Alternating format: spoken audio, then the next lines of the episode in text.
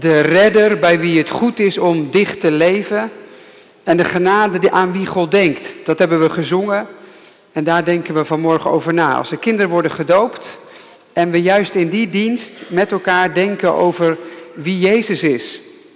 We zijn hier in de kerk bezig met een serie over de geloofsbeleidenis. Dat zijn woorden die eigenlijk al eeuwenlang worden beleden door heel veel mensen over de hele wereld heen.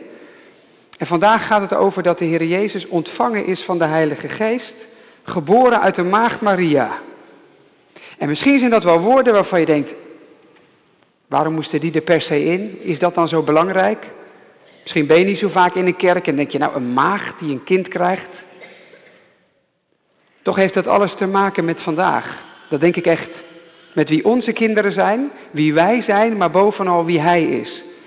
En daar gaan we over nadenken in deze dienst. Redder vol genade. Goed, jongens en meisjes, voordat we gaan dopen. één vraag waar jullie eerlijk op moeten antwoord geven. Wie is er heel erg eerlijk van zichzelf? Eentje maar, oei. Nou, dat is goed zonder besef misschien. Wie heeft er van de week ruzie gemaakt? En als ik dat aan de papa's en mama's vraag? Eigenlijk best gek hè, dat je ruzie maakt. Want waarom doe je dat eigenlijk? Waarom maak je ruzie? Jill? Nou, je, doet je gaat dus ruzie maken, heel goed, omdat er in jou, dat is wat in de kerk zonde noemt, iets niet goed zit. Want eigenlijk is het heel gek dat je ruzie maakt. Dat wil je namelijk niet. Want als je ruzie maakt, dan worden of papa en mama weer boos, of je krijgt weer straf, of je moet weer naar je kamer, of er gaat weer gametijd af of zo. Dat wil je dus niet en toch gebeurt het. Weet je hoe dat komt? Dat er hier iets niet goed zit. Weet je hoe, dat, weet je, hoe je dat goed kunt onthouden? Misschien ken je wel kinderen die een hartafwijking hebben. Sommige kinderen worden geboren en dan zit er in hun hart iets niet goed. En als ze dan groter worden, dan bijvoorbeeld als ze moeten gaan rennen, of als ze sporten, of als er iets anders is, dan merken ze dat. Dat komt omdat er iets niet goed zit. Weet je dat, dat wij dat allemaal eigenlijk hebben? Er zit allemaal iets van binnen niet helemaal goed. En dat merk je als je ruzie maakt. Want als jullie ruzie maken, denk je dan, oh dat is vervelend voor mijn broertje of zusje. Wie denkt dat als je ruzie maakt? Oh dat is vervelend voor mijn broertje of zusje. Nee, als je ruzie maakt, dan denk je, hij is vervelend, niet ik. Zij doet het verkeerd, niet ik. Dan merk je, hé, hey, maar dat wil ik eigenlijk niet en toch gebeurt het. Bij die vier kindjes zit dat dus ook. Dat is wat we hier geloven, dat er iets, en dat is een beetje gek, hè, want ze zien er nu heel schattig uit. Zijn ze ook. En toch als ze opgroeien, gaan ze hetzelfde merken als jullie, dat ze ruzie kunnen maken. Abel heeft al twee broers, nou, Abel heeft al twee broers, nou, poeh. Joël en Sam, dat wordt ruzie maken. Speelgoed delen en zo. Dat doe je natuurlijk heel graag. Maar is nog niet zo makkelijk. Daarom gaan we dopen, want weet je wat de doop eigenlijk is? De doop vertelt je dat de Heere God geneest. En dat hij voor ons zorgen wil. Juist ook met wat er anders gaat. Dan mag je geloven, als een kindje wordt gedoopt, dan zegt de Heere God eigenlijk, sorry, dan zegt de Heere God eigenlijk, ik ga met jou aan het werk. En het wordt anders. Mag je op vertrouwen. Want ik ga werken in je hart, daar waar het verkeerd zit. Ga ik straks in de preek hier in de kerk meer over vertellen, maar dan mag je dat vast onthouden. Matthäus 1, vanaf vers 18. Misschien denk je het is 30 graden en we gaan lezen over kerst. Ja, dat is zo. Er staat nergens in de Bijbel dat kerst in de winter was, dat scheelt dan weer. Maar het gaat namelijk over wat we beleiden in de kerk dat Jezus ontvangen is en geboren van de Heilige Geest, geboren uit de maagd Maria. En ik zat natuurlijk aan de voorkant te denken, ja, doopdienst, past dat of moet ik iets anders kiezen? En toen dacht ik daarover na, toen dacht ik, ja, maar dat is precies wat we vandaag denk ik nodig hebben. En ik hoop dat dat duidelijk wordt in de preek. We lezen Matthäus 1, vers 18. Daar klinkt het woord van God als volgt. De geboorte van Jezus Christus was nu als volgt. Terwijl Maria, zijn moeder, met Jozef in ondertrouw was, bleek zij, nog voordat ze samengekomen waren, zwanger te zijn uit de Heilige Geest.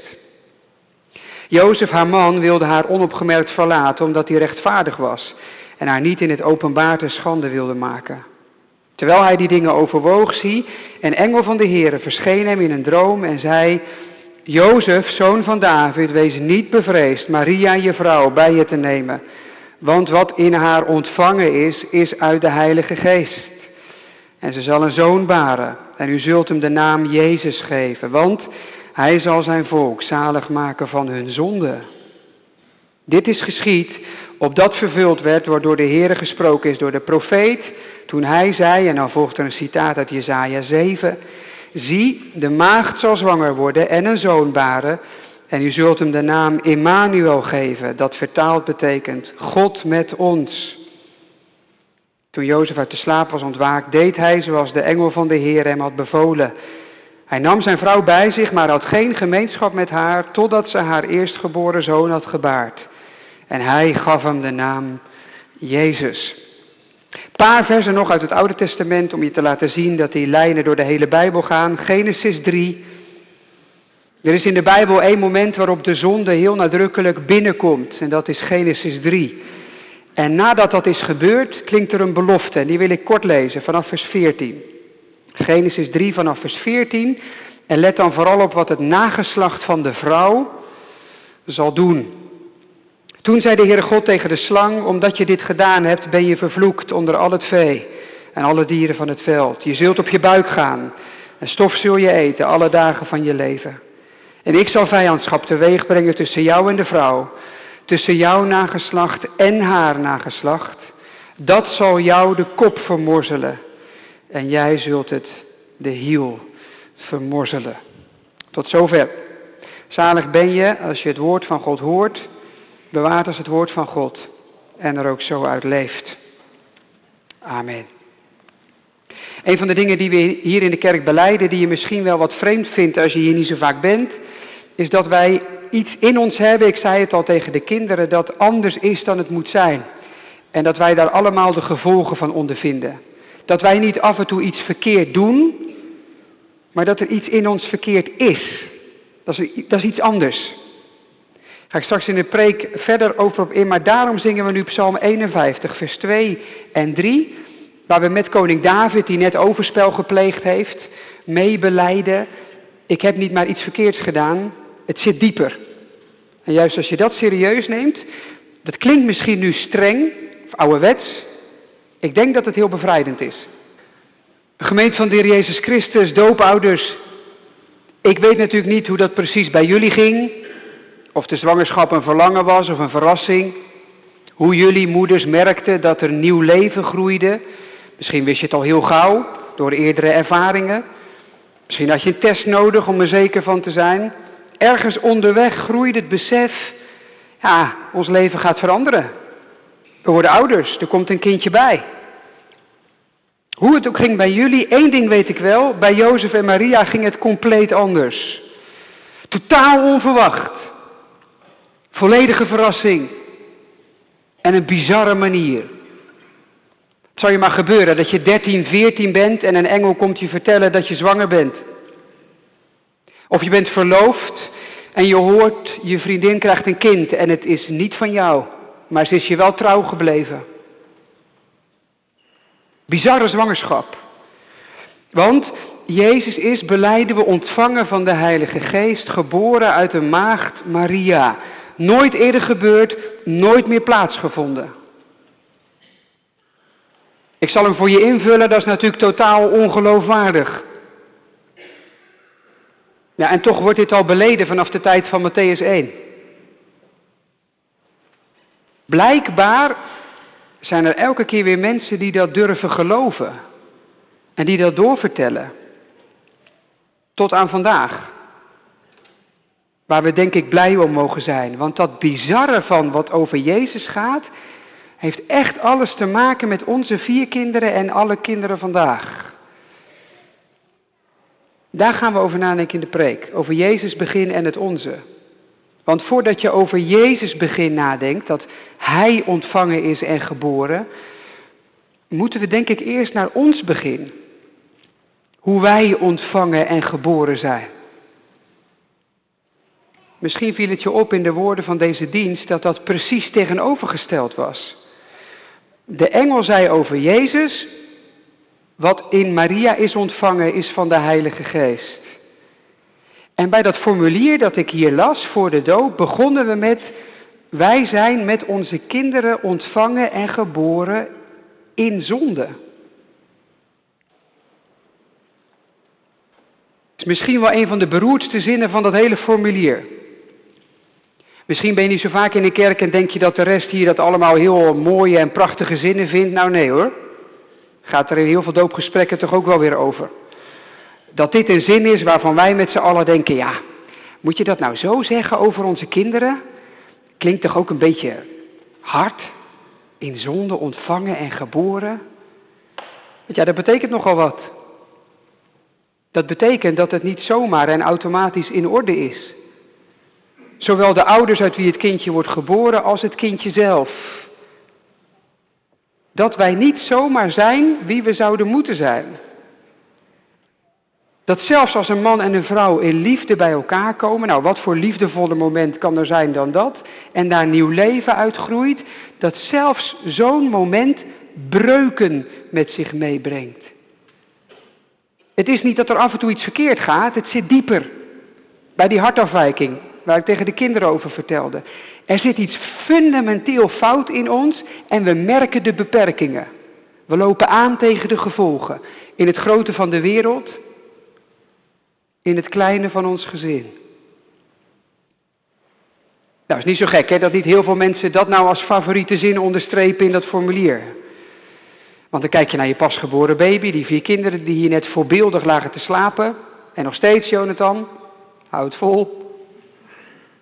En dan zie je dat gezichtje en, en die handjes. Dat voorzichtige lachje over een paar weken misschien wel. Brabbelende geluidjes. En dan hoor je hier de ondertiteling. Hier is iets fundamenteel niet zoals het moet zijn.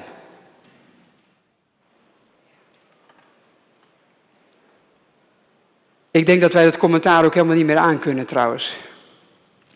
Wij streven allemaal naar perfectie in onze tijd en dat verwachten we eigenlijk ook. Onze plaatjes over de kraamweek, onze verhalen over onze kinderen. We willen gewoon het mooiste leven, waarin het altijd feest kan zijn. Moet je eens opletten naar hoe wij als gezinnen selfies maken. Ja, daar moet natuurlijk iedereen leuk op staan. Dus let op wat er dan gebeurt. Dan gaan we dus geïrriteerd tegen elkaar zeggen: lach is leuk. Wat ben je dan aan het doen? Dat je geïrriteerd tegen iemand zegt: ah, lach is leuk. Nou, dan probeer je dat. Ja, ja. Ah, dan kijk je hem terug. Ah, nee, die steekt weer zijn vinger op of, zo, of zoiets. Of nee, nog een keer. Nou, dan maken we tien selfies. Dan, oh, dan doen we dus, dan doen we dus zo. De beste zetten we in de groepsapp van de familie. Kijk eens hoe leuk wij het hebben. Moet je eens opletten hoe mensen kijken voor een selfie en daarna. Zijn vaak hele andere gezichten dan op de foto. Wij willen gewoon het mooiste leven, dat willen we ook laten zien. En dan hoor je hier in de kerk, ja, maar er is iets niet zoals het moet zijn. Dat irriteert ons. Hoezo niet? Ik, ik wil dat juist. Ja, maar wat als het dieper zit? Daar kun je in de Bijbel in ieder geval niet omheen. Ook niet in ons gedeelte. Vers 21. Hij zal zijn volk zalig maken van hun zonde. Het blijkt bijna de reden te zijn waarom hij kwam. Gelijk aan het begin. Bijbel is goud eerlijk over zonde. En ik denk, misschien vind je dat irritant dat ik dat zeg, maar ik denk dat dat niet beperkend is of vervelend, maar bevrijdend. Want is de realiteit van jouw gezin nou echt zoals de selfies zijn? Wat houden wij veel voor elkaar verborgen? Als jullie elkaar eens zouden vertellen wat je mij vertelt op bezoek, als ik bij jullie gezin ben en het gaat over hoe het echt is, als jullie dat allemaal eens aan elkaar zouden vertellen. Kijk, en dat zelf trouwens ook wel. Als ik me ergens zonde aan voel, dan is het al in mijn gezin. In mijn plek als man, in mijn rol als vader. Je doet zo je best en toch schiet je uit de bocht. Ik ben een prater, ik zeg dingen snel, wat scherper dan nodig is. Zo snel heb je mensen van wie je houdt pijn gedaan. En dan kun je wel sorry zeggen, maar dan heb je het al wel gezegd. Of hoe je kunt reageren met wat minder slaap. Naar elkaar, naar je kinderen. En je kinderen zelf. Hoe kan het?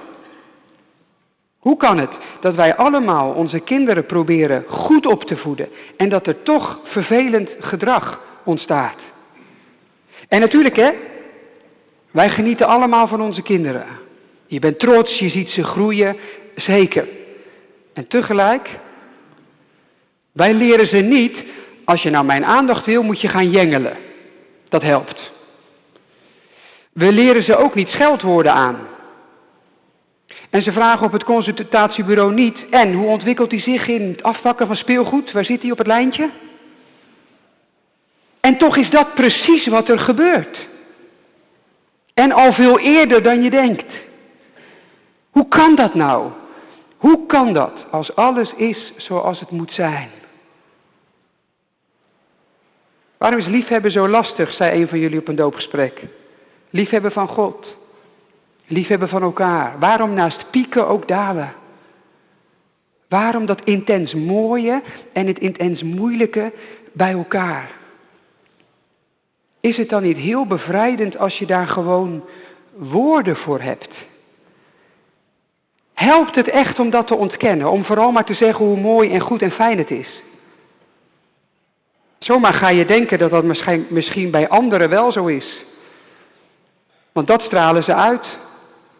En jou lukt het maar niet altijd. Ja, wat kun je je dan eenzaam voelen? Ook hier in de kerk. Wat kun je je eenzaam voelen? Als het bij jou niet het ideale plaatje is wat je terugziet bij anderen. De Bijbel geeft je woorden voor wat je elke dag ervaart. Doet recht aan wie wij diep van binnen zijn en wat wij allemaal merken. De Bijbel is veel eerlijker dan wij. Maar de Bijbel is niet alleen veel eerlijker. Juist daarom kan de Bijbel ook veel hoopvoller zijn. Kijk, als je zonde ontkent, dan hoeft het ook niet opgelost. Als we geen probleem hebben, dan gaat niemand zich buigen over wat nu. En dus blijf je zitten met hoe het is. Ik denk dat dat de situatie is van onze tijd vandaag. Dat praten over wat er verkeerd zit en gaat, dat hebben we achter ons gelaten. En nu merken we de gevolgen, want we lopen vast aan allerlei grenzen. Maar ja, een oplossing lijkt er niet te zijn. De Bijbel vertelt veel meer. Die is eerlijk over ons begin, maar we horen vandaag dus ook over Jezus begin. We horen wie wij zijn, maar daar blijft het in de kerk nooit bij. Het gaat in de kerk niet om wie wij zijn. Het gaat om wie Hij is. En dat geeft 10.000 redenen tot dankbaarheid. God laat het namelijk niet zitten bij hoe het is. Want ineens, midden in de tijd, klinkt er, wat uit Maria geboren wordt, is ontvangen van de Heilige Geest. En dat woord kwam precies op tijd, want Jozef stond op het punt om van Maria te scheiden. Ze waren verloofd, dat was in die tijd een verbondenheid waar je nog niet bij elkaar woonde, maar nog thuis woonde. Wachten tot je trouwdag, totdat je met elkaar naar bed ging. En er kwam de bruiloft. En nu blijkt ineens Maria al zwanger. Nou, dat kan maar één ding betekenen. Er moet een ander in spel zijn. Ja, dat klopt maar wel een heel andere dan Jozef nu denkt. Maria draagt een kindje bij zich. Maar dat komt niet bij een andere man vandaan, dat is van de Heilige Geest. God zelf staat aan dat begin. God is de reden dat er iets in haar groeit. Maria is nog altijd maagd, ze ging met niemand naar bed. God zelf kwam wonderlijk haar leven binnen, kwam wonderlijk deze wereld binnen. Zo zal Maria straks bevallen van de Messias. Want dat is de lading van deze woorden. In Maria groeit een kind dat anders is dan alle kinderen. Kind is niet als Nine of als Jonathan, als Lars, als Abel. Hier wordt Gods zoon mens. Want dat geloven we hier in de kerk over Jezus, dat hij God is en mens. Hij is mens, want hij is geboren en ontvangen, dat zijn wij allemaal. Maar hij is ook God, want hij is uit de Heilige Geest, uit de maagd. En dat geldt voor niemand van ons. Die woorden gaan over God. Hier gebeuren wonderlijke dingen, dat voel je aan. Dit is geen mensenwerk, dit kan helemaal niet. Een maagd wordt niet zwanger. Nee, maar een maagd is zwanger, want hier is God aan het werk. Dus hou je ogen open, let op, want hier gebeuren wonderlijke dingen. De zwangere maagd. Dat laat aan de ene kant zien, dit kan alleen van God komen. Maar er is nog een reden waarom het zo gaat. Dit kind komt niet bij een man vandaan. En erft dus ook niet wat een man altijd meegeeft. Zonde. Die breuk door het leven heen. Ieder mens is in de Bijbel een kind van Adam, de eerste mens die in zonde viel. En elk kind na Adam merkt daarvan de gevolgen. Zoals dat voorbeeld wat ik bij het dopen uitleg, een hartafwijking. Elk kind draagt de gevolgen met zich mee en merkt onderweg de beperkingen. Behalve dit kind. Want dit kind is niet uit een man voortgekomen. Dit is niet een kind van Adam. Dit is zoon van God. Hij is helemaal heel. Wij allemaal. Ik weet ook niet hoe je hier zit en hoeveel je daarvan ervaart. Wij allemaal worstelen met die breuk. Dat je leven met je schepper, dat je leven met de mensen van wie je houdt, maar niet volmaakt wil worden. Maar deze mens, dit kindje in Maria's buik, die leeft volmaakt met God en mensen. Die hoeft niet te worstelen met zijn eigen zonde. En juist daarom kan hij worstelen met de jouwe en de mijne. Dat is wat Matthäus hier vertelt. Noem hem Jezus, het Griekse woord voor Yeshua. God redt, betekent dat. Hij zal zijn volk zalig maken van hun zonde. Eigenlijk zegt Matthäus dat ontvangen van de Heilige Geest, geboren uit de maag, dat betekent één, dit is de Messias. God en mens tegelijk. En twee, hij komt je redden van waar je elke dag mee worstelt zonde. Ah, maar dat, dat was niet direct het eerste waar Israël toen aan dacht bij de Messias. Zij dachten aan een vrederijk, een Messias die, die zou verlossen van niet de zonde, maar de vijand. De Romeinen, de bezetten. Dat vragen de discipelen ook aan Jezus. Gaat u ons nou eindelijk van de Romeinen verlossen? Zeg maar het kwaad buiten hen. Daar hadden ze onder te lijden. En ze wilden vrede, ze wilden geen bezetting meer. En nu komt er een Messias, die hen niet in de eerste plek bevrijdt van de vijand, maar van hun zonde. Die niet allereerst strijdt met het kwaad buiten hen, die allereerst gaat strijden met het kwaad in hen. Ik denk dat dat herkenbaar is bij, bij onze kinderen, maar bij jezelf denk ik ook. Dat je sneller oog hebt voor het kwaad buiten je dan wat er in je zit. Je ziet vaak gewoon sneller wat een ander anders moet doen. Kinderen kunnen daar zo vroeg mee beginnen. Ja, maar hij begon. Ja, maar zij pakt het af. Het probleem ligt daar. Als dat nou eens zou zijn opgelost, als die ander nou eens wat meer zoals ik zou zijn. Nou, dan maakt Jezus het vandaag ietsje spannender. Ik kom je redden. Niet van die ander, maar van jezelf. Hij vernietigt niet je vijand, hij vernieuwt jou. En dat is zo hoopvol. Er is bij God vergeving, een nieuw begin. God laat het niet bij hoe het was.